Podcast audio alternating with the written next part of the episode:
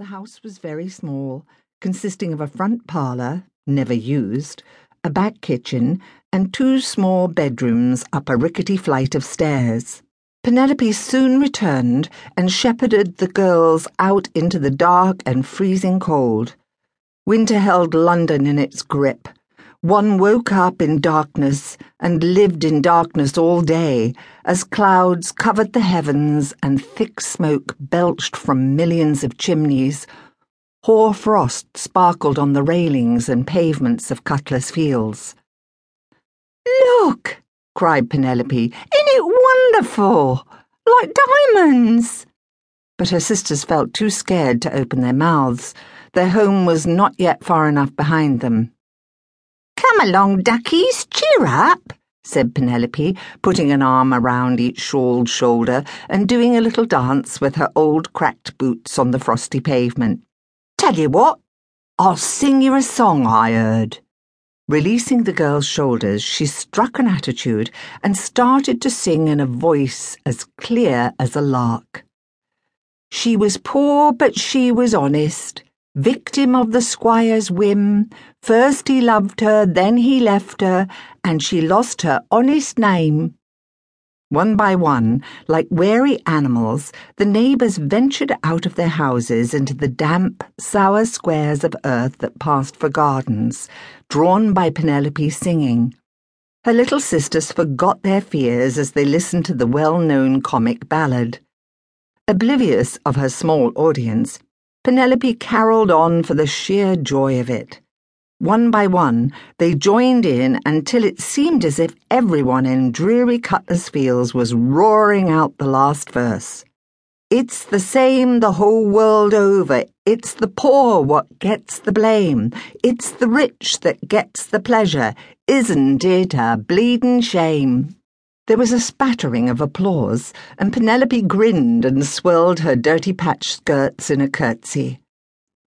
You ought to be on the stage, wheezed old Mrs. Jenkins, nearly falling on her face as she tried to lean on her non existent gate, forgetting in the glory of the moment that her husband had sold it to the scrap dealer only the week before. Lovely, your voices, lovely. Here, Pennylope, called Mr. Barker, the rag and bone man. Here's yesterday's paper, and in it they says something about wanting Lewis girls.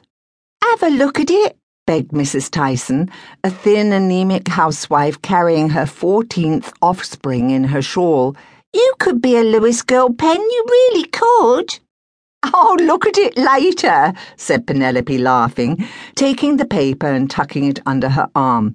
I've got to get the girls off to school. Waving to the neighbours, she swung off down the road, keeping up a brisk trot until the parish school loomed up through the black, sooty air. Run along, ducks, she said, giving Emily and Josie a kiss each. Now don't you worry. Pa'll be like lambs when you gets home, and me, well, I may have a job, that's what. Oh, breathed Josie, round eyes. Are you coming on the stage then? Maybe, said Penelope, laughing. Off with you. She waited until the two girls had been swallowed up in the darkness of the school entrance and turned around and ran home, dancing and skipping through the cold air. She stopped at the post office, which also served as bakery, sweet shop, haberdasher, and general grocer and bought a small brown paper bag of coal with the little money she had found in her father's pockets. Penelope decided to treat herself to a fire, just a little one. She would save the rest of the coal to warm the girls when they came home from school. Once the fire was lit and a few stale tea leaves at the bottom of the caddy were coaxed into something resembling a brew, Penelope opened the morning bugle that Mr. Barker had given her and turned to the advertisements. There it was, in a neat box, all on its own. One Lewis girl wanted. Auditions 11 a.m. Wednesday, January 5th. Lewis's The Strand. Penelope took a deep breath. A Lewis girl. The Lewis girls were already famous.